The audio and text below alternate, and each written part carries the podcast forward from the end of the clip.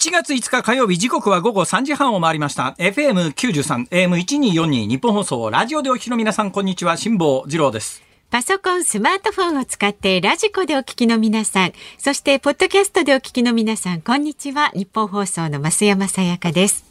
辛坊治郎ズームそこまで言うか。この番組は月曜日から木曜日まで辛坊さんが無邪気な視点で今一番気になる話題を忖度なく語るニュース解説番組です。昨日は冒頭で皆さんにお助けいただいてですね、えーはい、何か Wi-Fi にまつわる格言があったということで、えー、もう喉元まで出てるんだけども、そこから先出てこないと、えー、皆さんのお力でですね、えー、不幸中の Wi-Fi というやつが、やっとオンエア中に出てですね、ねすっきり。不幸中の Wi-Fi!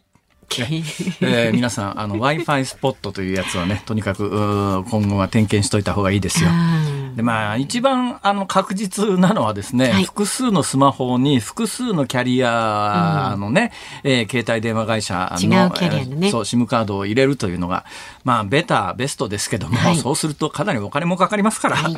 えー、そうじゃなくてとりあえず最悪の時にはここまでたどり着けば Wi-Fi の電波が飛んでると、うん、えー、これがタダで使えると。えー、いうようなことはバックアップとしてね、考えておかれた方がよかろうかと、はいはい、えー、いうことで、今日は実は、あのー、小ネタがたくさんあるんですけど。そうなんですか。どれから行こうかな。それがお持ちなんですか。えー、本日の定点観測。はい。先週から私行っております、えー、有楽町界隈の、えー、マスク着用率というのがありましてですね、えー、先週2日ぐらいにわたって観測したところ、初日が男性着用率1割、2日目が猛烈に暑くなって男性着用率3割になったんですが、はい、今日はそれから1週間ですから、まあちょっとずつそういうの増えてくるのかなと思ったら、今日は男性着用率およそ2割減っておりました。だからね、やっぱ先週ほど暑くないんだわ今日。今日はそうですね。まあ暑いっちゃそこそこ暑いんですけども、日差しがやっぱ薄曇りっていう感じなんで、日差しの強さが全然違うんで、うん、そうなるとですね、ああ、マスクまた戻っちゃう人いるんだなと、うん、それを見ていて私はイソップ物語の北風と太陽という物語を、ええあ北風と太陽ご存知ですね。はい、はいはい、あの旅人に向かって、うん、えー、もうコートを着てると。で、北風が君がですね、うん、ああ、太陽なんか偉そうにしたって、俺の力が強いんだ。俺がピューッと吹いたら、あんな、あの、マントなんか一発で吹き飛ぶぞって言ったら、はい、ああ、そう、じゃあやってみるって言ってですね、ビュービュー吹いたけども、全然、もう、もう胸元をこう押さえる一方で旅人は、全然マント、コートなんか飛んでいかない。うん、なんで太陽さんがですね、な、ちょっと俺に変われと。ほ、いで、お日様をさんさん照らしたところ、あっちいあっちいあっちいと言った。旅人がコートを脱いで、な、だからこういう人は北風ピューピュー吹かすんじゃなくて、ね、お日様さんさん照る方が、はい、えー、北風と太陽で言うと、太陽の方に軍配が上がるという、有名なイソップ物語で、はいうん、私はこれをですね、えー、小学校上がる前に熟読願味をしてですね、えーまあいいやそんな話を。いや それであの有楽町の定定点観測をするために、えー、まあ私の自宅の近所にヘリポートが建設中ではあるんだけれども ヘリコ通勤は今のところやめてですねはいすね、徒歩通勤というのを行っております。はい、歩いてるとね、うん、いろんなものに出くわすんですよ。今日冒頭お話ししたように、はいはい、えー、格言をちょっと忘れちゃったんで皆さんに教えてくれとこう聞きました。えー、もう喋ってる間のこの2分ぐらいでもう忘れちゃいましたからね。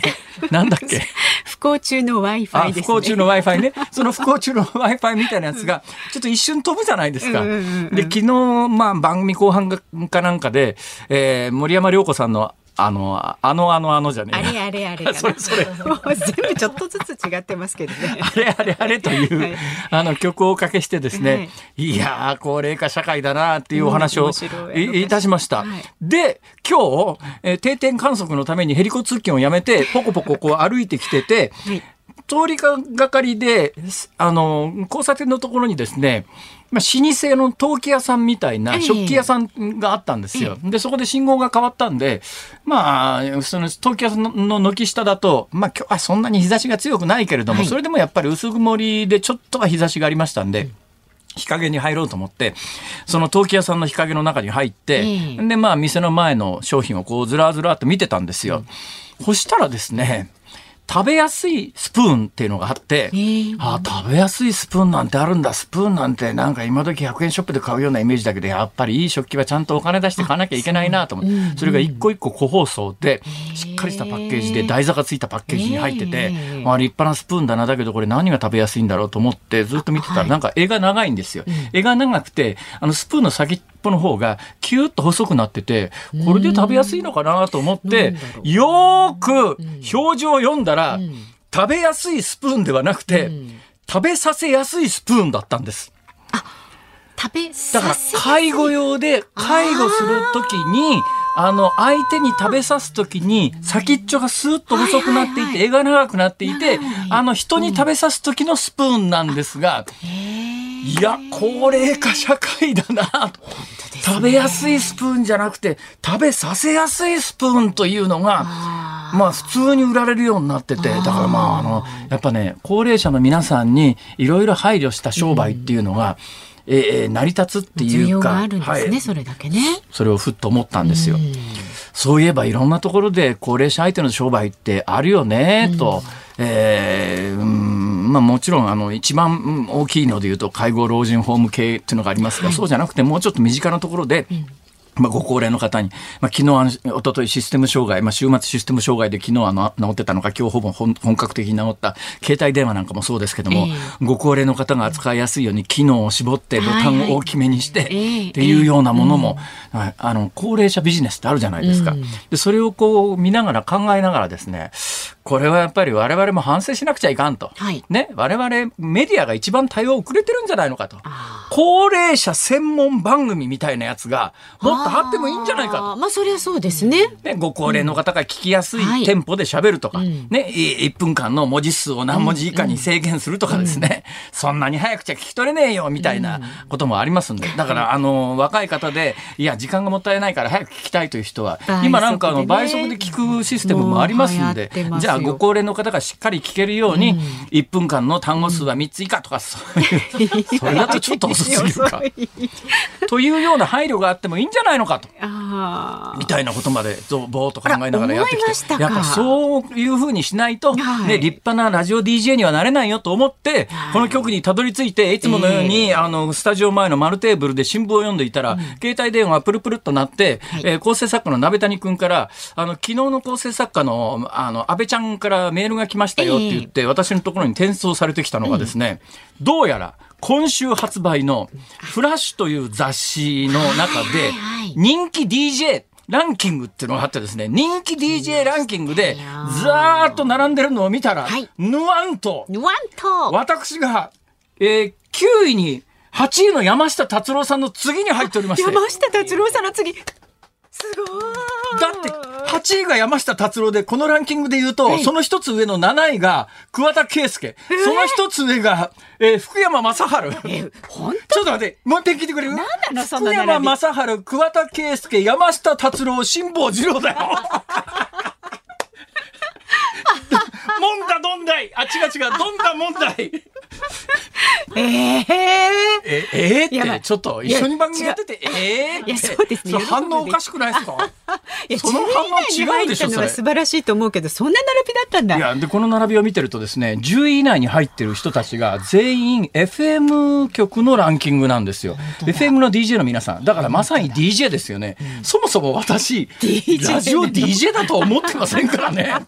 ラジオ DJ だと思っていない本人がラジオ DJ ランキングに乗ってしまうという、それも AM 局で10位以内に入ってるのは残念ながらないんですよ。えっと、だから、辛坊治郎さんと伊藤四郎さんですね、入ってるのね。あ、伊藤四郎さんもこれ AM 局ですか？そうそうそうそう。あ、じゃあ9位、10位が、あの、えー、あれ、あ、それ以降。えそれ以降がナイナイさん、高田文夫さん、ナイツさん。うわ日本放送ず、日本放送すげえ。すごい。日本放送勢いあんじゃないの今。そうですよ。あらまあ、そうなんだ。ということで、これを見たらですね、ですよ AM の、まあ DJ というかパーソナリティというか、AM のこのランキングの中の AM だけ序列を出すと、私、恥ずかしながらトップでございまして、素晴らしい。ありがとうございます。ありがとうございます。ありがとうございます。ありがとうございます。え、清きって、これ選挙期間中にめんどくさいこと言うなよ。間違って書いたらどうすんだっていう。はい、いうことでございまして、えー、これ現物がまだ手元にないんですが、どうやら今週発売のフラッシュという雑誌ではなかろうかという噂がありますが。いや、これはちょっと驚きましたね。ねだって何回も言うわけじゃありませんけれども序列で言うと福山雅治桑田佳祐山下達郎辛坊治郎ですからね。わかりましたよ。その後伊藤四郎さんですけどね。まああのそうですね、えー、まあ伊藤四郎さんも素晴らしいそうですよそうですよ、はい、えー、私あの天福トリオ大好きでしたから。古いですね。知らないでしょ今ね。伊藤四郎さんは知っていても天福トリオは知らないです。南信介知らないでしょ。満点パパとか誰も知らないですねこれねえー、大丈夫です。あの、ご高齢の方に配慮しながら、ご高齢の方は分かるネタで中心にお送りしております。はい。はい、食べさせやすいスプーンのような、ね、そういう存在でありたいと。あらまあ、素敵。じゃあ今日の放送を期待しております。ですから、あの、喋りのペースをまず落としてですね、うん、1分間にワード、ワード3文字、ワード3つで。そのぐらいのペースだったら、ほとんど喋んなくて済むんじゃないか高齢者の方はあまりに脱線が過ぎるとどこに戻っていいか分かんなくなっちゃってねついてこられなくなると思いますその聞いてるタイミングのネタが一番その時の旬のネタですから別に全体を把握しなくても大丈夫ですよ。その瞬間、はい、その瞬間をね。だって冒頭お話しした格言だってもう忘れてますからね。なんだっけな、えー、もう忘れましたか？増山さん大丈夫ですか？不幸中の Wi-Fi。不幸中の Wi-Fi。参りましょう。はい、えー、老若男女の方に聞いていただきましょう。今日もでは株と為替の値動きです。今日の東京株式市場日経平均株価続伸しました。昨日と比べて269円66銭高い26,423円47銭で取引を終えました。円安が進行したことから輸出関連企業を中心に業績が拡大することへの期待感から買い注文が膨らんだようです。で昨日の終値からの上げ幅一時300円を超える場面もありました。為替相場は現在1ドル136円15銭付近で取引されています。昨日のこの時間と比べますと70銭ほど円安になっています。ズームそこまで言うかこの後は昨日夕方から今日この時間までのニュースを振り返るズームフラッシュ。4時台は夏の電力供給今求められる対策はというニュースについて環境問題やエネルギーに詳しい政策アナリストの石川和夫さんに伺います。スタジオ生出演でございます。で5時台に取り上げるのは KDDI 大規模障害今日完全復旧医療防災生活インフラの課題が鮮明にというニュースにズームしていきます。番組では今日もラジオの前のあなたからのご意見お待ちしております。メールは zoom zoom アットマーク 1242.com 番組を聞いての感想はツイッターでもつぶやいてください。ハッシュタグ漢字で辛坊治郎、カタカナでズーム、ハッシュタグ辛坊治郎ズームでつぶやいてください。で、今日のズームオンミュージックリクエストのお題は？人気 DJ ランキング入りした時に聞きたい曲。人気 DJ ランキング入りした時それ自分が入ったと想像して？まあそれでもいいですし、うんうん、私に対するですね。辛坊さんが入ったことに、ね、励ましのメッセージでも構いませんが、うん。うんうん、はい何でも結構です。はい、はい、ズームアットマーク一二四二ドットコムまでお寄せください。この後はズームフラッシュをお送りしますニッポン放送ズームそこまで言うか。ここからは昨日夕方から今日この時間までのニュースを振り返るズームフラッシュです。金子総務大臣は今日の会見で KDDI の通信障害により119番通報に支障が生じたことに関し命に関わりかねない影響が出たことは極めて遺憾と述べました。また KDDI の情報周知などの対応について利用者目線で責任を果たしたとは言えないと問題視しました。今朝6時ごろ長崎県佐世保市付近に上陸した台風4号はその後勢力を弱めて午前9時に温帯低気圧に変わりました。ただ引き続き太平洋側を中心に大雨の恐れがあります。関東でも今夜遅くからは雨が強まる予想です。ウクライナのシュミハリ首相は昨日、ロシアの侵攻で受けた被害の復興計画に必要な資金がすでに7500億ドル、およそ101兆7000億円に上るとしました。資金源として各国が凍結したロシア政府や新興財閥オリガルヒの資産を没収しこれを充当するよう訴えました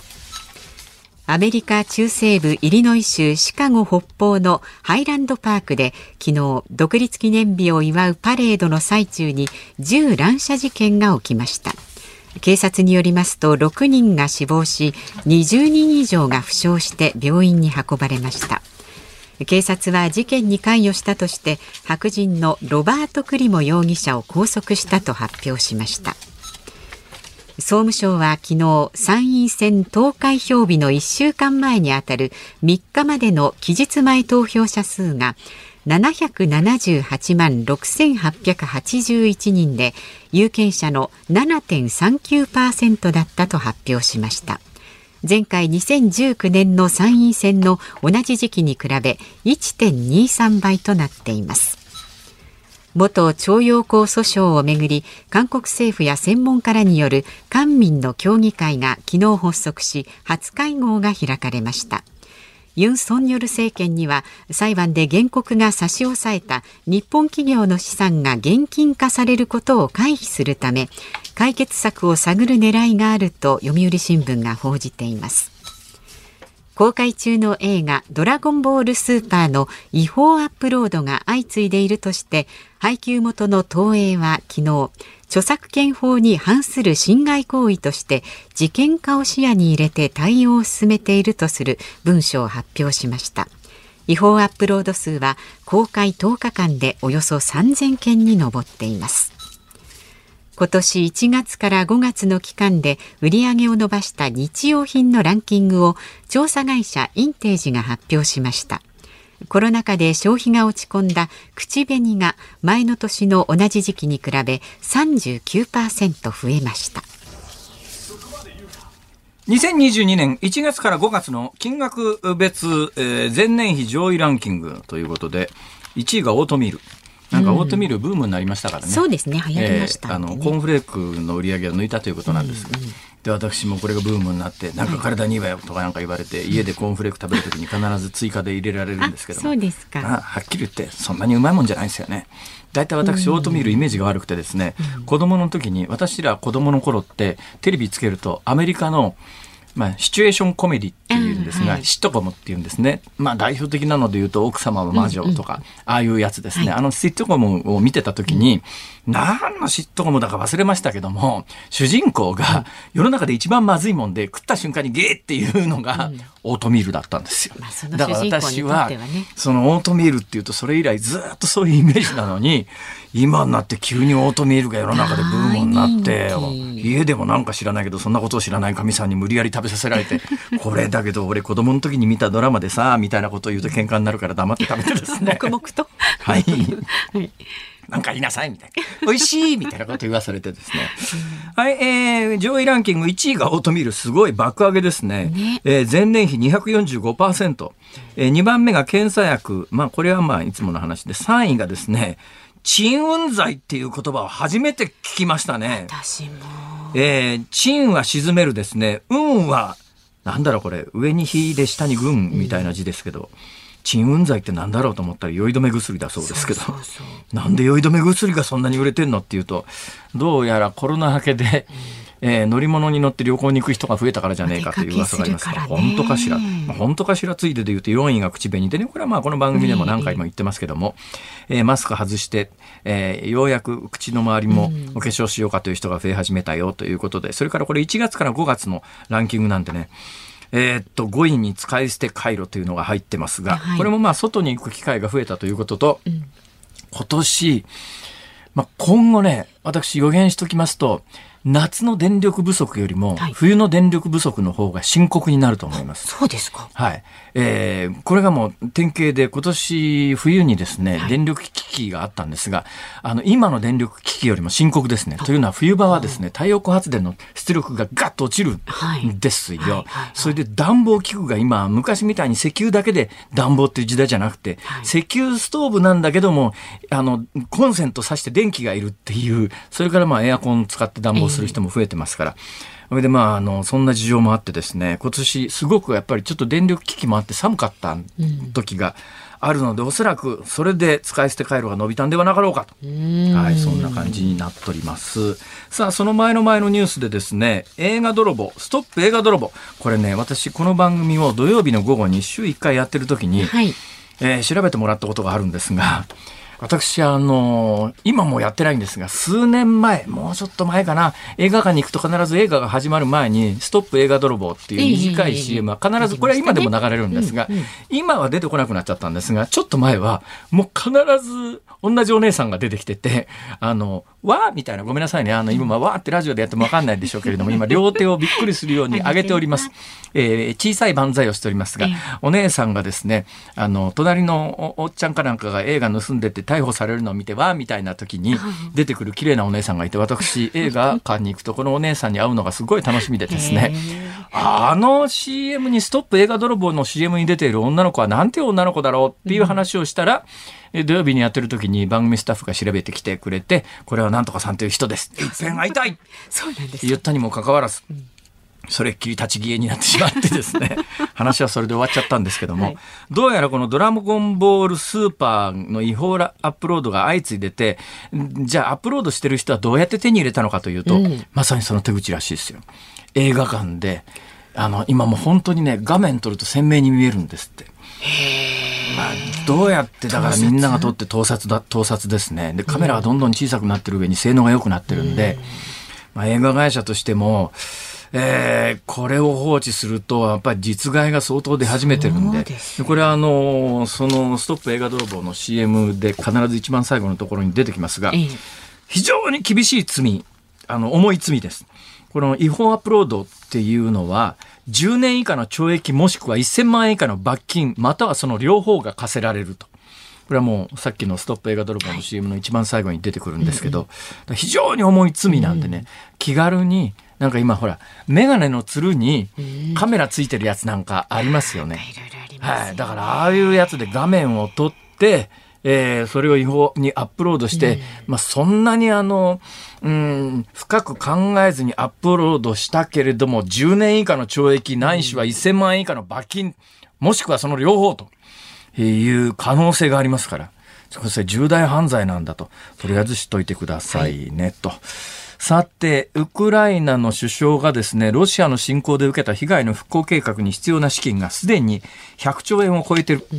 えー7500億ドル。これはまああの、今の為替レートだと101兆7000億円になるそうですが、まあ100兆円を超えてると。で、これに対してえーウクライナの首相はですね、あの、これ復興費用どうやって今後出してくるのか。えーで、えー資金源として各国がロシア政府、それからロシアの新興財閥のあの資産を没収しはいて今差し押さえてるんで、これを復興費用に充てられないか。みたいなことを言ったというのが先ほどのニュースの内容なんですが、ただ、ふっと考えたときに101兆円で、いかにロシアの新興財閥とはいえ、まあ、兆円クラスの金を持ってんのかと、こう思って調べてみたら、はい。びっくりです。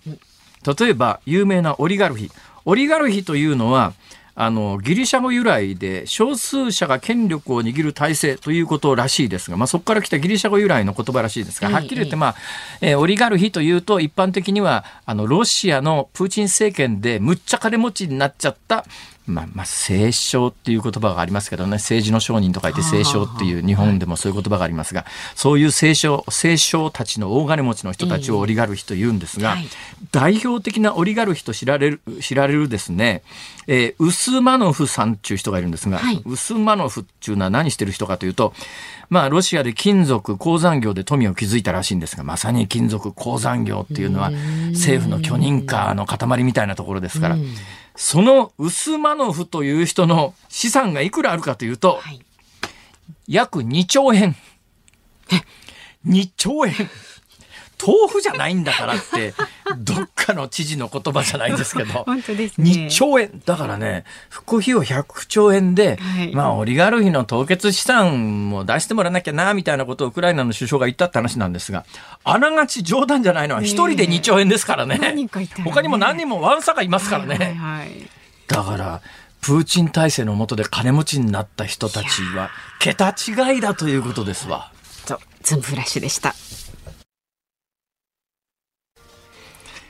7月5日火曜日時刻は午後4時を回りました東京有楽町日本放送第3スタジオから辛坊治郎と日本放送の増山さやかでお送りしています。はいありがとうございます、はい、メールいただいています。ええ埼玉県越谷市のヨッシーさん、さいな64歳の方ね。辛坊さん、不幸中の Wi-Fi の T シャツがネットで販売されているの知ってますか？これを着ていれば忘れませあんよ。本当だ。あの T シャツの真ん中にですね、えーいわゆるその w i f i の、えースマホで w i f i があのつながると扇形の、えーなんか波紋が広がっていくような、えーあのマークがありますがそれの下に不幸中の w i f i 早いなあ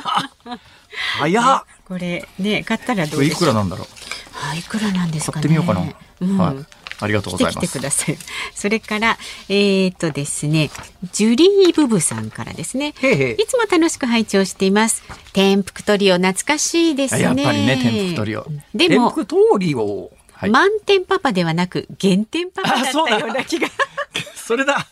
原点パパ。原点の方でしたねあそうだったっけな。うんはい。えー、某 NHK の番組でございましたが、天福トリオはね、3人なんですけども、一番最初一人の方が、ほちょっと細表の方が先に亡くなられて、私は南信介さんが号泣してるのをね、えー鮮明に覚えてますけど、はい。その後、南信介さんも亡くなられてしまって、伊藤四郎さんだけが、はい。まあ、今ねお元気に頑張ってらっしゃると。はい。その伊東四朗さんが、えー先ほどのフラッシュの人気 DJ ランキングで私が9位で伊東四朗さんが10位という 本当に申し訳ない。申し訳ない はい。まだまだメッセージね、お待ちしておりますので、えーメールは zoom アットマーク 1242.com で、番組の感想はツイッターでもつぶやいてください。ハッシュタグ、辛坊治郎ズームでつぶやいてください。で、今日のズームオンミュージックリクエストはね、その辛坊さん第9位に輝いたということで、お題が、人気ラジオ DJ にベスト10入りした時に聴きたい曲、こちら理由も添えて送ってください。そうか俺人気 DJ なのかそうするとちょっと喋り方も「ああだから」みたいな。こんな感じで。ちょっと喋ってみちゃったりなんかして。いやいや、それはどうなんでしょうかね。そうですか。なんかええ DJ ってこんなイメージじゃんみたいなそれはね、超偏見ですよ。あそうですかはいはいはい。やっぱりあの FM の DJ やろうと思うと英語がネイティブで喋れないとなんかそういうのあるよね。イメージありますよねなんとなくこうかっこよく英語でそうそうそうあのそうそうえーんー presented by なんとかみたいなこういうあの日本語英語だとダメだよね。そうそう、もうちょっと流暢にちゃんとね、ネイティブな発音じゃないとね。わかりました。ちょっと頑張ります。頑張るんですか？え頑張らなくていいですか？そうですね。はい。はい、えーこの後はですね夏の電力供給今求められる対策はということで政策アナリストの石川和夫さんに伺います。日本放送ズームそこまで言うか。この時間取り上げる話題はこちらです。夏の電力供給今求められる対策は？政府が家庭や事業者に数値目標を設けずに節電を求める節電要請期間が1日から始まりました。全国的に夏場の電力の需給が厳しい見通しとなっていることから無理のない節電を呼びかけています。一方経済産業省は1週間分の全国の需給見通しを公表し8日までの安定需給を見込んでいます。今年の夏の電力事情はどうなっていくのでしょうかさあこの時間は環境問題やエネルギーに詳しい政策アナリストの石川和夫さんにお話を伺いますご無沙汰です。よろしくお願いします。よろしくお願いしますいや、呼んでいただき光栄です。ありいやいやがとうございます。噂によると石川さんなんか最近 BS テレ東かなんかやってるって話を。ええ、同様の毎朝7時にやってますんえで。土曜の朝7時、土曜の朝7時？ほほ私がやってた番組のちょっと前ぐらいそうですね何時何時何時ですか？7時から7時半まで。30分？30分何の番組なんですか？まあ、大体エネルギー問題だとか環境問題とか、そういったものを取り上げるやつ。一人で喋り倒すじゃなくて？いや、一応ゲストさんいるんですけどね。はあ、はあ、でもまあ、アンカーやらせてもらってるんで、アンカーなんだ。ええ結構だから、喋らせてもらってます。なるほど。はい。えーで、その石川和夫さんのプロフィールを見ますと、1965年生まれ、東京大学工学部卒業。リーチですか？理科一類です。理科一類。何研究してらっしゃったんですか？え？け何？あの、まあ、理科一類はまあ、パン教で遊んでばっかりいたんで、一年留年しちゃいましたけど、まあ、それはさておき、専門はね、ええ資源工学なんですよ。はだから、どこを穴掘ったらダイヤモンドが出るとか、ここ掘ったら石油が出るとか。資源工学？地質学じゃないんですか？いや、資源工学の中に地質学、なんとかとか、なんとか地質学ってのがいっぱいあるんですよ。あの、何年か前にあの、温泉掘りに中国行ってと捕まっちゃったような人は知り合い？多分知り合いだと思う。いや、知り合いというか、その筋の人です。あ、やっぱその筋の人。そういううのは多いですよ。はあ。でも辛坊さん、一番多いのはやっぱり石油を掘るってのが一番多いですね。未だに石油がやっぱり一番その多い。石油を掘るんだったらちょっと聞いてみたいんですけど、あの、秋田沖に戦前に油田があったっすよね。んあの、私ね、秋田の温泉入りに行ってびっくりしたことがあるんですよ。温泉なんですよ。はい温泉なんだけど、湯船が真っ黒なの。黒？真っ黒で、そのあたり一体、重油の匂いが充満してて、これえー？こんな温泉初めて入ったっていろんな温泉あるじゃないですか。硫黄の匂いとかなんとか舐めるとしょっかしょっぱりとかそうじゃないですか。もうね、重油の中に入ってる感じ。秋田のね、海岸沿いにあります。あ、ごめんなさい。それは知らない。でもあっちの方って結構あるんですよね。薄くガスとか、あの、あるんですよ。オイルサンドとか、オイルシェールそれで言うとね、これ長年ちょっとやっぱり経産省の人経営と経営の人に、まあ、経営の人に聞くのがどうなのかって思ってたんですけど、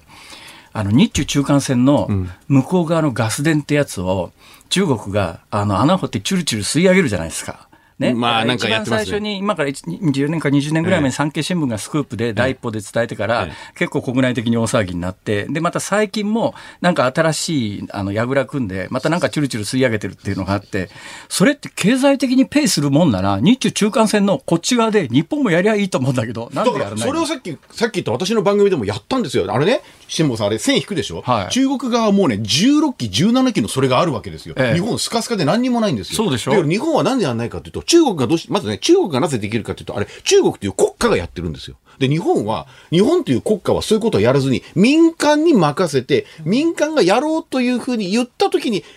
補助金を上げるとか上げないとか、そういうことをやるので、日本は誰もやらないんです。で、政府がやるわけいかないの？いや、僕はだから政府が積極的にもうでっち上げでもいいから何でもいいから置くべきだっていうふうに言ってんだけど、まあ日本政府はやらないですよ。仕上げちゃいや、だけど辛坊さん、ある意味大事ですよ。でっち上げっていうか、まあ言い方良くないけども、中国と同じことを日本がやらなければ、あれ、どんどんどんどん中間線が日本列島に近づいてきちゃって、やがて取られちゃいうや、なだから、要するに、あの、建前で言うと、日本は、あの、中国がチュルチュル吸い上げてるとこも、日本の排他的経済水域の中なんですよ。ただ、中国は、あの、大陸なの端っこまで中国の経排他的経済水域だと主張してて、両方が主張してるところがオーバーしてるクロスしてるのね。だから、まあ、一応こういう時は暫定的に真ん中で線引いて、真ん中で線引いて、まあ、一応ここが、あの、お互いの経済権益の中間だと。ほいで、まあ、その、そこよりも向こう側に中国が櫓立てて、バンバン石油チュルチュル吸い上げてる、ちょっと待って、地下繋がってるわけだから、ん。それ日本の経済で、で、そもそも聞きたいのが、それ、櫓も十何基中国が建てて吸うぐらい、経済的にペイする量の埋蔵量があるんですかね、あそこ。日本側はそうだとは思ってないんです。日本側は。はあだから多分、今のところはそいや、んなにでもそれ専門家だから、どのくらいの埋蔵量があって、経済的にペイするかどうかって専門家でしょ？どいや、専門家というか、その数字については日本側が出す数字しか見てないんですけど、私が見ると経済的にはペイしない。はあ。だから中国がやってるのは、そういうふうにあると称してやっていて、おそらく僕は辛坊さん、これ、僕は軍事的な理由だ安全保障上の理由で、ここは中国領だぞということを、中国の権益だということを主張するためにやってるんで、そう。で、どんどんどんどんそれが日本側に僕が来るだろうといや、でも、でもある程度チュルチュル吸い上げられるぐらいの量はあるわけでしょ。いや、それは頑張って吸ったらあるけども、しかしそれがおっしゃるようにペイするかと言われると、いやー、今のところペイしないでしょうね。しないっていう確信があるんですか？今の出てるデータでは僕はしないと思うんですけど、中国はそうじゃなくて、だから中国も資源ということでやってるのは、ただの理由付けだと思いますよね。だって、軍事っていや、それにすりゃ数が大き多すぎないですか？でもそんなもんだと思いますよ。本当に来ようと思ったら。あの国は。僕は。だから日本も同じことやんなきゃいけない。それは、だでっち上げって言い方よくないけど、嘘でもいいから同じことやれって言うんですよ。守るために。それやんないんですよ、日本。いやいや、それじゃあやるかやらないか誰が決めるの？いや、それは、向こうはまあ中国の国家主席が決めるんでしょうけど、日本の場合には、やっぱり最終的には総理でしょう。いや、まあ最終的に総理なんだけど、まあ日本っていうのは基本的に、あの、東大での高級官僚がプランニングをしてですね、最終的に、まあ、いわゆる与党の後ろからこう操って、なんかさせるっていうのが、歴代の日本の官僚組織じゃないですか。でも辛坊さん、僕それものすごく変わってきてると思ってて、特に民主党政権に10年前変わったじゃないですか。あの時で結構変わって、今ね、本当に政治主導の方が濃いですよ。え、そうなんと僕はそう思いますね。あの、全部が全部それじゃあ、それじゃあさ、青が、青が政治家になったら困るじゃん。日本の良さって戦後長いこと言われていたのは、うん、政治家どんだけ青でも、ね、日本は高級官僚がしっかりしてるから、日本という国は右肩上がりで大丈夫だよねって言われてた時代が長いでしょ？でもね、僕、辛坊さん、それ自分で言うのもなんだけど、実はそう言われてただけで、それは、やっぱりでもね、官僚の役割もあったと思うけど、僕は民間企業がやっぱり頑張ったからだと思いますよ。それは。政治と官、政と官が作ったルールの中で、民間がものすごく頑張ったから経済成長でもそれで言うと、今のは日中中間線の油田みたいに、はい。はい、でも民間はまあリスクがありすぎて、ペイするかどうか分かんないものできないと。うん、だったらまあ安全保障上の理由が背景にあるんだったら、日本政府主導で櫓の3つぐらい立ててですね、とりあえずチュルチュル知ってみたらどうだと。大賛成ですよ。誰が判断できるんですか？そういうのは、例えば経産省で後ろから仕掛ける人はいないんですか、うん今はいないでしょうね。今は。えどういうこと？やっぱり見てて、その、昔は割とそういうふうに、なんていうのかな、裏でやる人って僕はいたと思うんですけれども、今はね、そういう空気じゃなくなってますよね。そういう人あんまいないと思う。本当に。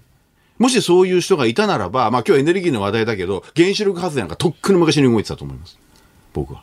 原子力発電ね。うん、いや、僕もね、その原子力発電で言うと、うん、それぜひ聞きたいんだけど、うん、その経産省の人たちのエネルギーに関してプランニングしてる人たちは、日本の今後のエネルギーをどういうふうにしたいと思ってるわけですか？あ、それはね、結構人によって違うんですけど、それぞれの担当で、原子力の担当の人は原子力をちゃんとやって、再生エネルギーの人はちゃん再生エネルギーをやって、火力の人は火力をやってっていうふうに、まあ、ある意味縦割りで、みんながそれぞれ推進してって、それぞれどれがダメになってもこっちがある。これがダメになってもこっちがあるって。まあそれベストミックスって言うんですけど、それは追求しようとし最終的にどうしようかっていうのを誰かが司令塔で決めなきゃいけないじゃないですか。うんうんうん、誰がそれを担っていて、判断する権限があって、政治家を動かす役割、そういう人はいるわけですか？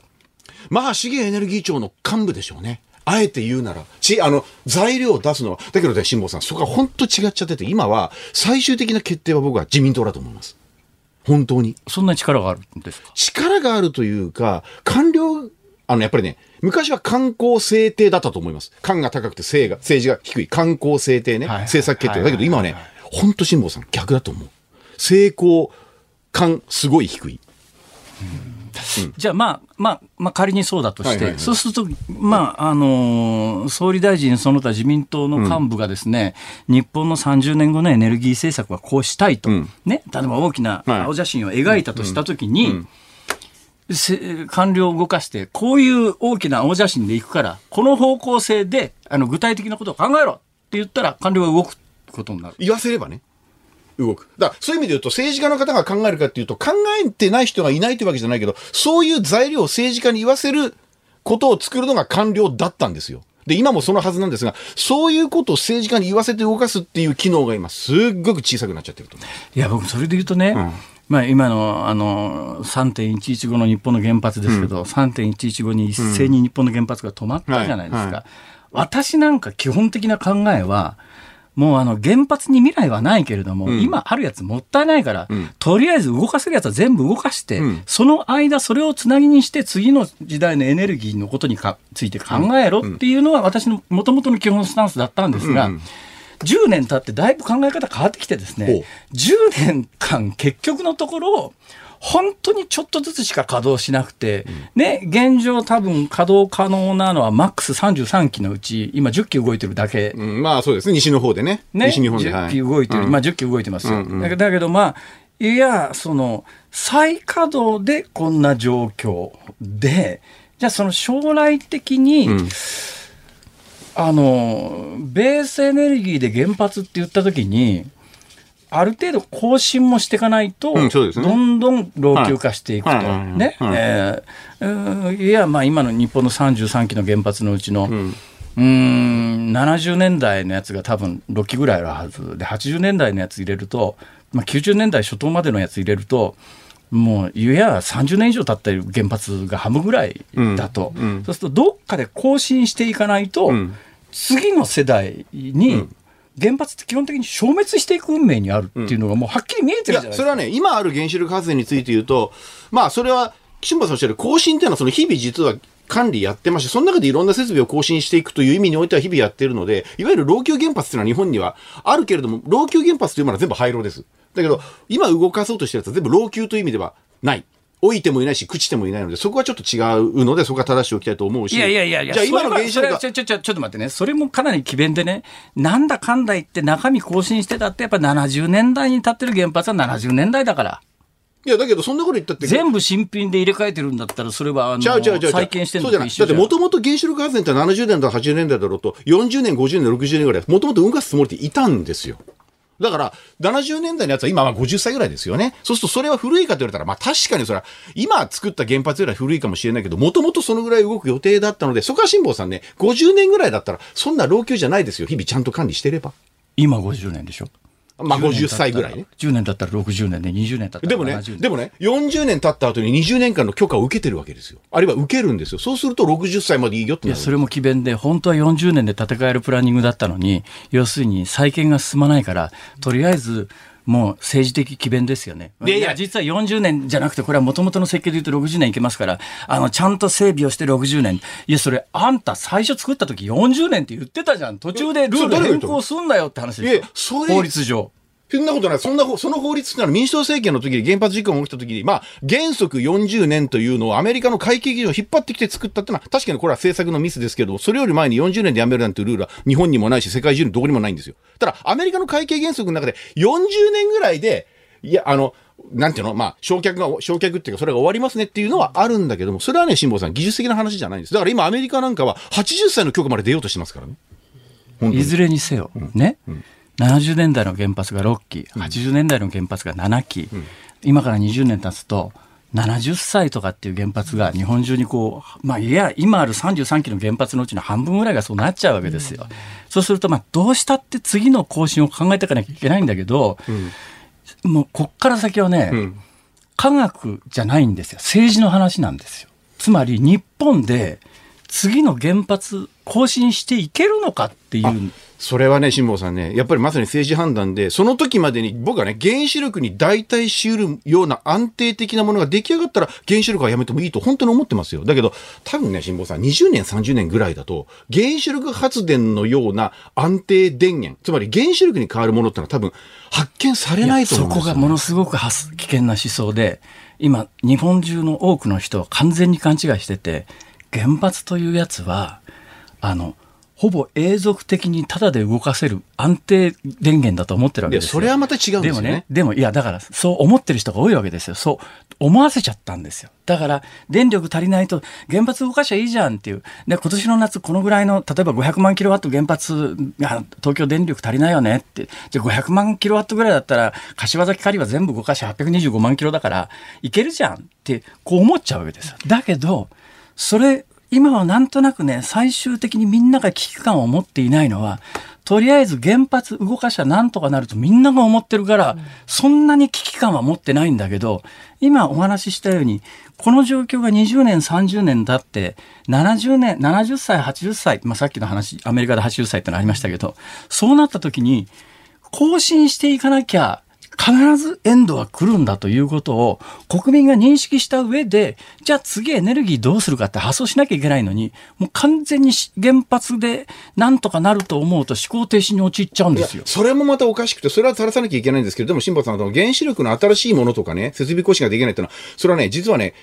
お役所、役所の方は、官僚の方は政治に対して言ってくれ言ってくれってずいぶん前から言ってるんだけど、結局ね、与党はそれは、よう言わんってやつですよ。一切言わない。だからそこが本質なんだって。だから、あの、科学的に、あの、こういうふうに安全ですよと、このぐらいエネルギー効率もいいですよっていうことを主張することは可能なんだけど、現実に作るためには政治判断でどこに作るかを決めて地質調査をして、えー、地元の説得ってやつがあるわけですよ。これに原発1基作るのに何年かかるかっていうと、やっぱりあの3.11前ですら相当金ばらまかないと無理だったのに3.11以降に新規の原発の案件ってそれまでに計画していたやつでプランニングが進んで工事も進んだやつはあるけれども3.11以降に新たに政治的に判断をして原発新しく作るって言ったのは一件もないんですよ。311以降でしょ？そう。だからそれはもう空気ですよ。言えないんですよ。それはもう政治だからだけどそれは辛抱で僕からやせればね。いや、僕からやせれば、それはね、政治家の方々、311の直後だったら分かりますよ。原発事故が起きてね。あ、まあ原子力推進って言ったら票が落ちるって分かるけど、それをずっと10年経った今でもそれを与党も野党もみんな思ってて、だから原子力について思い切ったことは言えないって僕はそういう空気だと思いますよ。だって例えば原子力が再稼働した、ね、311以降、支持率が上がった、安倍政権、菅政権って、支持率が上がったり下がったりしたこと、一回もないんですよ。再稼働したからという理由で。だから、だから。そこは僕はね、政治家悪いけど、政治家の先生方が度胸なさすぎ、もうね、エネルギー安全保障について知識も見識もないというのは、これはね、言わせていただきます。そこをちゃんと国民の側もそれをサポートするようにしていかなければ、本当に岸本さんまず問題意識の通りなんですよ。原子力をどうするのかっていう答えが未だに出てないじゃないですか。いや、だから最終的に、やっぱり、あの、世論なんですよ。ね、結局決めるのは、つまり科学技術は大切なんだけど、どんなに優れた科学技術があっても、それを国民が受け入れて、あの例えば今、原発の再稼働に関して言うとね、あの世論調査を取ると、えー、電力不足が報じられたから、着実に原発再稼働に、あの好意的な人の数字は上がってきてます、それでもまあ、ぎりぎり過半数ぐらいやっぱりネガティブの方が多いけれども、ただ、まあ、今ある原発の再稼働に関しては、あのかなり賛成の人が増えてきてんだけど、じゃあ、新たな原発を作ることにどうですかって質問が第一と。で、もう一つ、ここが一番のポイントなんだけど、これは別、実は米軍基地問題とも一緒なんだけど、新たに原発を作ることにあなたは賛成ですか？どうですか？で、賛成だという人に、あなたの町に作ることに賛成ですか？と聞いたときに、ものすごく小さい数字にしかおそらくならない状況の中で、原発今後新設して更新していけるのかと。いけないとするならもう、今の原発いくら長持ちするっちゅうたって、今の原発33基のうちの6基はすでに70年代のもので。いや、それは辛坊さん、私からすると、今ある原子力、まあ、立地市場とかあるじゃないですか、何箇所かね。新しい、全く新しい町山にあるというと、僕は相当抵抗あると思うんですよ、これ。だから、今、原子力がある季節の原発の、その市町村あるじゃないですか。そこで増やす。あるいは設備更新するっていうことだったら僕はすごく現実的だと思うんですよ。今までね、原子力によっていろんな地域振興策も行われてきたし、原子力に対する理解も住民の方はあるわけだから。ただ、おっしゃるように全く新しい土地で原発は非常にハードルが高いなと思う。だから今ある地域において設備更新をしていくということ。これは原子力に変わる安定的なエネルギーができるまでは原子力に頼らざるを得ないというのは僕は日本の事情だと思いますね。それは本当に。だけど、安全性については。事情はそうなんですよ。うん、事情に関しては全くあの理解してないわけじゃないんだけど、うん、現実に可能かっていうところをちゃんと考えないと、そういうふうにあるべきだっていうのを10年、20年重ねてるうちに手遅れになっちゃう。それは辛坊さん、逆に言うとね、再生エネルギーや火力も同じでね、火力は高効率が大事だとか、こういうふうにやっていくとか、太陽光をやるとか、風力やるとか、それ全部同じなんですよ。太陽光をやるやると言って、今だって相当やってきたけど、これから相当メガソーラーみたいなやつはしんどくなると思うし、洋上風力だってすごい期待があるんだけども、じゃあ実際にできるかって言ったら、原子力や火力と同じように、地元でもやっぱりまあ、賛成期反対期こう錯綜するわけですよね。そうすると、全部が全部そういう状況の中で、で、原子力だけがいかにも危ないかということではなくて、原子力もそういうふうに、まあ、いろんなね、住民との駆け引きもあるし、だけど、風力や太陽光とか火力やそういったものについても、すべてあるという、その一つ一つのワングルそれぞれなんだってことなんですよ。だから、原子力だけをやるっていうことはよくない。一番大切なのはね、実現可能性なんですよ。ね？それで言うとね、俺、鮮明に覚えてるの、今から10年前に番組やってる時に、新聞に小さな記事が出て、ゴミを食って石油に変えるバクテリアっていうのが発見されましたっていうのがあって、それでうちの番組であるね、あの評論家が、ええこれからのエネルギーはこれです。ゴミを全部このバクテリアに食わせて、だから今国費を投じてこれをやるべきですって、私は当時、バーカって言ってたんです。というのが、そのバクテリアっていうのは、まずと非常に特殊な環境下でないとそれが働かない上に、全暗黒の密閉したタンクの中でしかやらなくて、そのバクテリアを食わせようと思ったら、ゴミをいっぺん相当加工して食えるやつだけ取り出さなきゃ、どんだけのエネルギーがいるんだと考えたときに、できねえ絶対無理。ところがね、それテレビ番組だったら、あの、評論家の人がネタで喋るのは、俺は OK だと、面白いから OK だと思うんだけど、俺、もう、もう絶望したのが、この話を国会で追求して、こういう素晴らしい話があるのになぜ政府はやらないんだって国会で追求したバカがいるんだよ。おい、国会議員のレベルこうなのかと。いや、まあ、辛坊さん、それはちょっとね、原子力が火力の話はちょっと違うけれども、でも、僕は思うに、いや、真面目にこの電源の話になると、やっぱり原子力は原子力、火力は火力、太陽光は太陽光って、それぞれいい悪いがあるので、でも今みんな逆ですよ。火力は脱酸素とか言ってるし、太陽光は自然破壊とか言ってるけど、そんなこと一個一個言ってたら、太陽光も作れやしねえし、火力だってできやしない。何にもないという中で、原子力も問題ですよ。危ねえ危ねえとか言ったって、現実には311以降みんな安全点検やってるので、だからそれは、はさっき、まさに冒頭でおっしゃったように、廃炉にするまではそれを使い切ると。ね。使い切って次につなげるってことをやっていかないと。だからそれも辛坊さ主張してほしいんですよ。いや、だから、それは俺が主張するんじゃなくて、政治家が今選挙でやってますけども、日本のだ世論形成するのは、辛坊さん、世論形成しちゃうんだから。頼んますよ。それだったら俺の。の体験で言ったらもう全部太陽光でいけるもん。あそれは嘘そそれは無理無理嘘じゃない。絶対いける。無理無理無理これはもう言っときます。30年後、間違いなく証明される。よく覚えてくれる。今の30言葉を年だって生きてるかとか分かんない。生きててちょうだい。え？僕？あと辛坊さん数十秒でいや俺は無理意見がね、真っ 二つに分かれちゃいましたけどね。今は本当無理。もう無理の100条これ、本当に。いや、完全に可能です。これだけははっきり言っとく。いや、ちょっと、あ真っ二つに分かれたところでお時間でございます。またぜひあの石川さんにお越しいただきたいと思います。政策アナリストの石川和夫さんでした。ありがとうございました。ニッポン放送辛坊治郎ズームそこまで言うかをポッドキャスト YouTube でお聞きのあなた。いつもどうもありがとうございます。ニッポン放送の増山さやかです。お聞きの内容は配信用に編集したものです。辛坊治郎ズームそこまで言うかはラジオ局ニッポン放送で月曜日から木曜日午後3時半から毎日生放送でお送りしています。番組はラジオの FM93 AM1242 に加えてラジコでもお聞きいただけます。ラジオラジコではポッドキャスト YouTube 版にはないコンテンツが盛りだくさん。アトムさん吉田由紀ちゃんの中継企画さらに辛坊さんが「夕刊フジ」の気になる記事を解説するコーナーそして辛坊さんが聞きたい曲をお送りする「ズームオンミュージックリクエストなどラジオラジコでしか聞けないあんなことやこんなことがいっぱいです。ポッドキャスト YouTube を聞いた後はぜひラジオラジコで辛坊治郎ズームそこまで言うかをお楽しみください。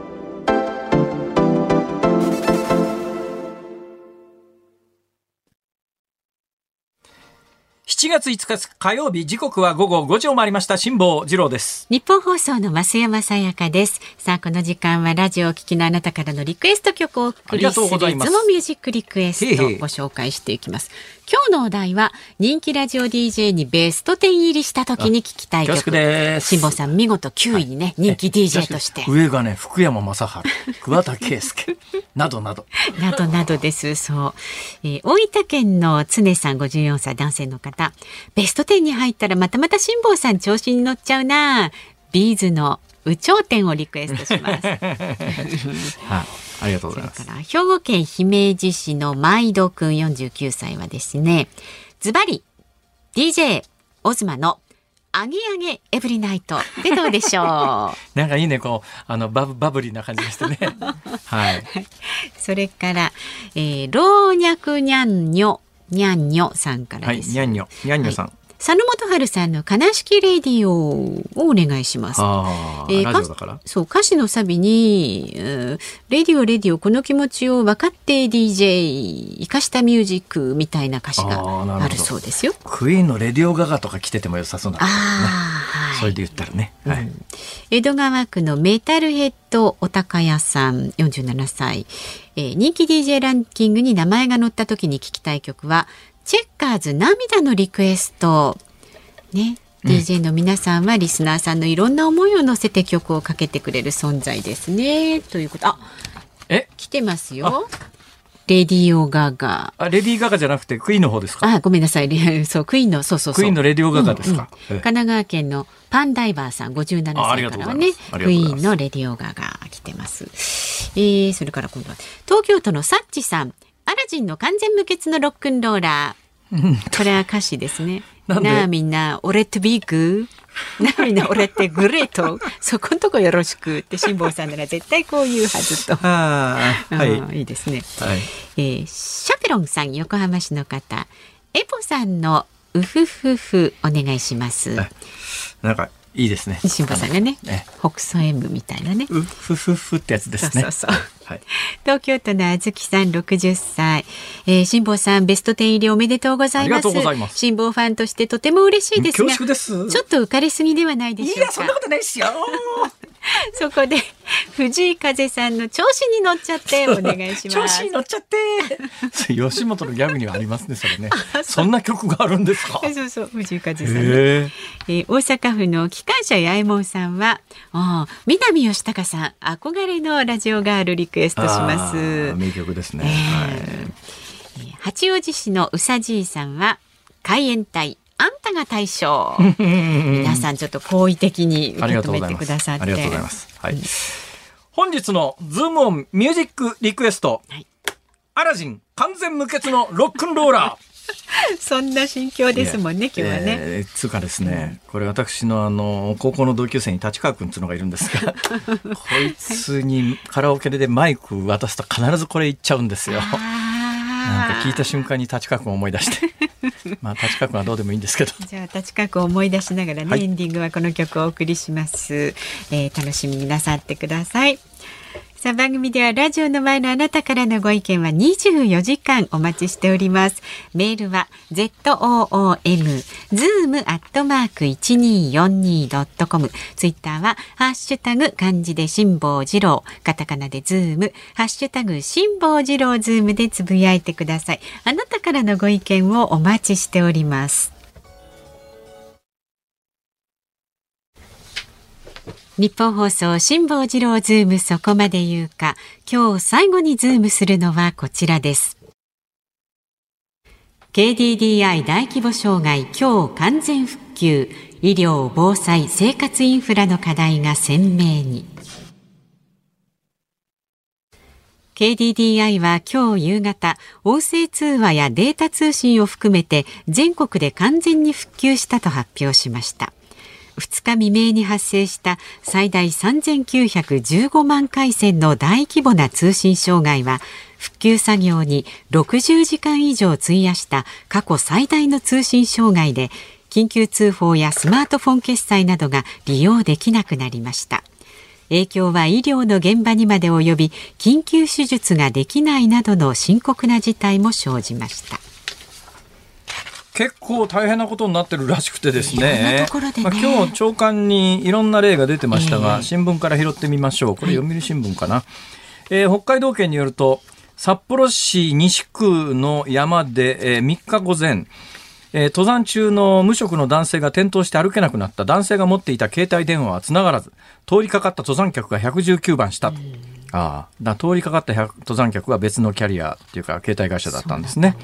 で男性は腰の骨を折る重傷で市内の病院に搬送されたということなんですが実はこのニュースで一番驚いたのは携帯電話云々じゃなくて登山中の無職の男性の年齢がそう。95歳。ね。そうなんですよ。やっぱ高齢化進んでんなっていうか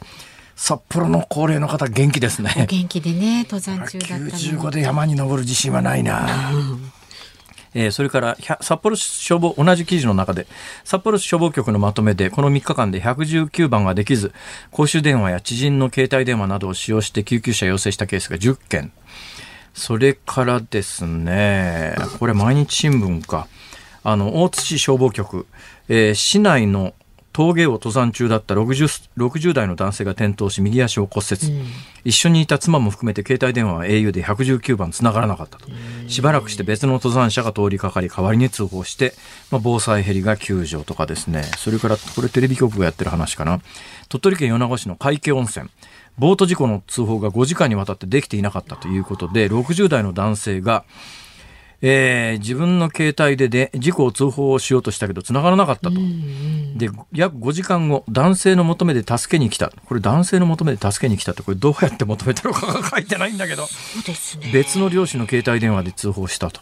いうことなんですが、まあ、あれやこれやでね、やっぱりまあ、あの、何千万人レベルで、携帯つながらないとそれはいろんなことがありますよね。えー、えー、まあ普段からもしかすると自分の持ってる携帯がつながらなくなることがありうるというのはちょっと想定しておかないと、ね、そうですね。まあそういう時にはあのとりあえず、うんえー、昨日から言ってますが不幸中の Wi-Fi Wi-Fi でね。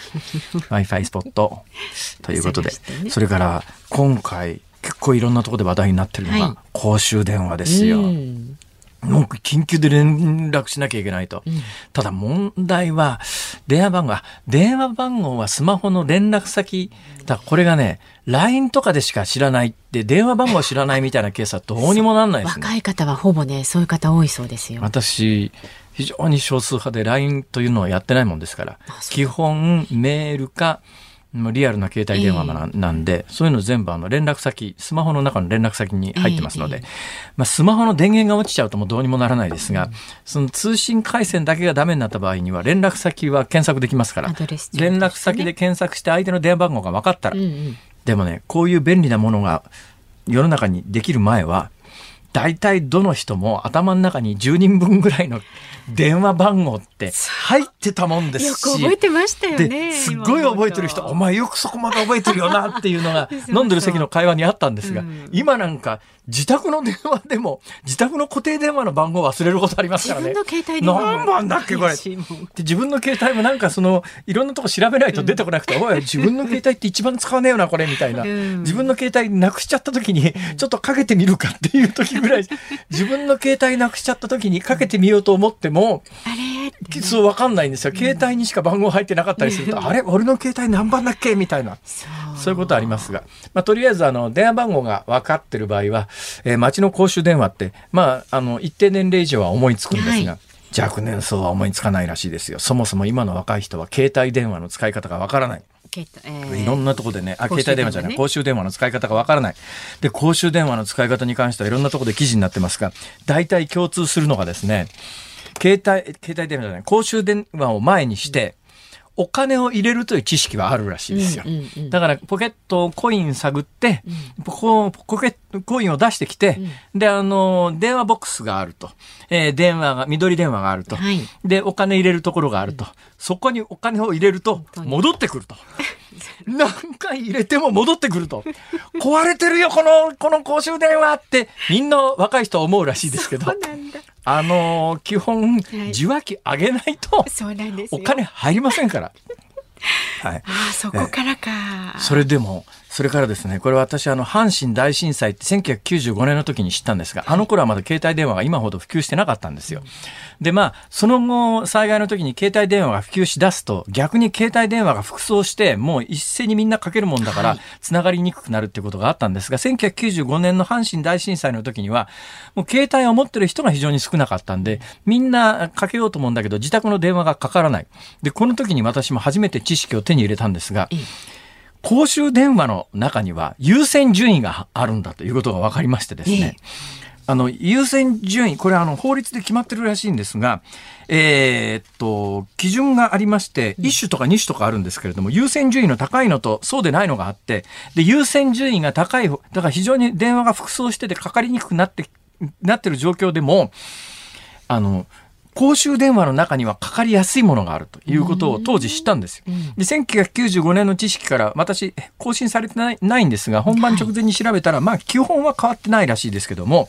赤電話ってありますよね。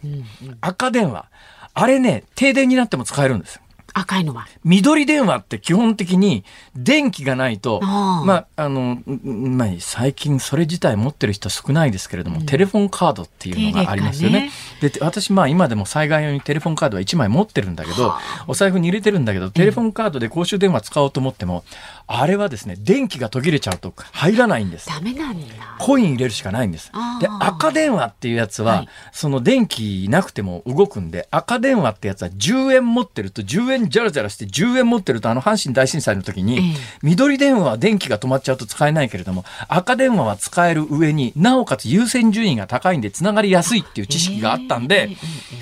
みんな殺到したんはい。ですね、知識のある人は。何が起きたかっていうと、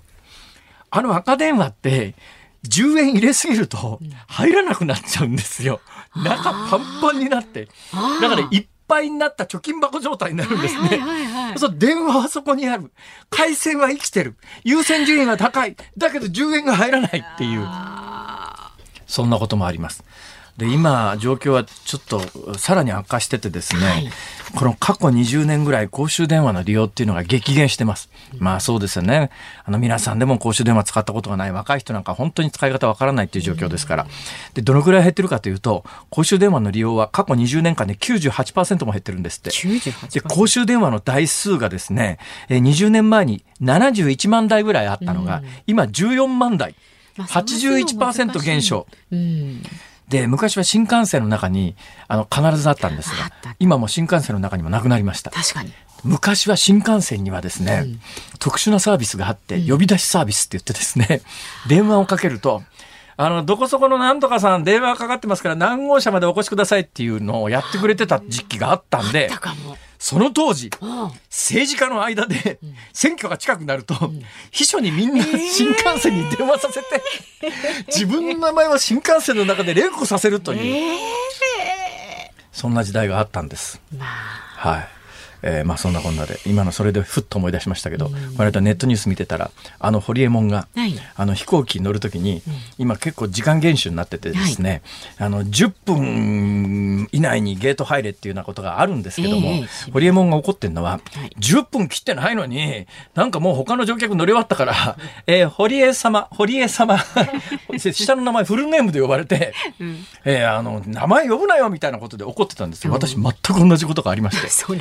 辛坊二郎様、辛坊二郎様、まもなく、えーあの、締め切りですので、早く乗れっていうようなことを大きな声で大音量で、ほうね、言われて、全速力で走っていって、飛行機、ぜいぜい言いながら乗り込んでいったら、全員一斉に俺の方を見てですねますよねマイクしてるのに、選ばれみたいな、もう本当に。ああ、恥ずかしい、それは。えー飛行機には乗り遅れないように。えそういうそうこというニュースじゃでしたっけなかったな。まあいいや、ズームオンでした。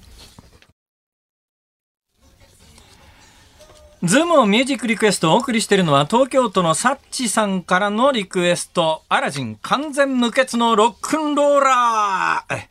うん、本当になんか限りなく懐かしい感じがいたねしますが。本当ですね。えー俺の女に何すんな、なんか微妙にななまってんなと思ったら、これあの、名古屋のグループらしいですね。そうですね微妙に名古屋弁があちこちにニュアンスとして。そこがまたでもなんかあ味で面白いですけどね。えーもう本当に私この曲を聴くと、立川君を思い出すという。はい。はい、そんな思い出の曲でもありました。さあ、この後に日本放送はショーアップナイターをお送りします。東京ドームから巨人対ヤクルト戦。解説、江本武則さん、実況日本放送、大泉健太アナウンサーです。そして、明日の朝6時からの飯田浩二の OK 工事アップ。コメンテーターはジャーナリストの佐々木俊直さんです。取り上げるニュースは、令和新選組、櫛渕真理副幹事長に聞く参院選の公約、それから KDDI の au 通信障害の話などをお送りするそうです。で、明日のこの番組は、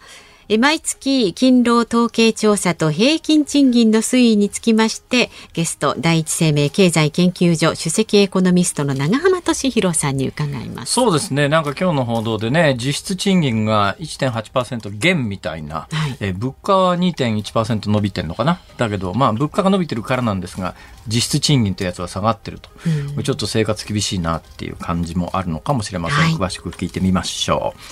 辛坊治郎ズームそこまで言うか、ここまでのお相手は辛坊治郎と、増山さやかでした。明日も聞いて、ちょうだい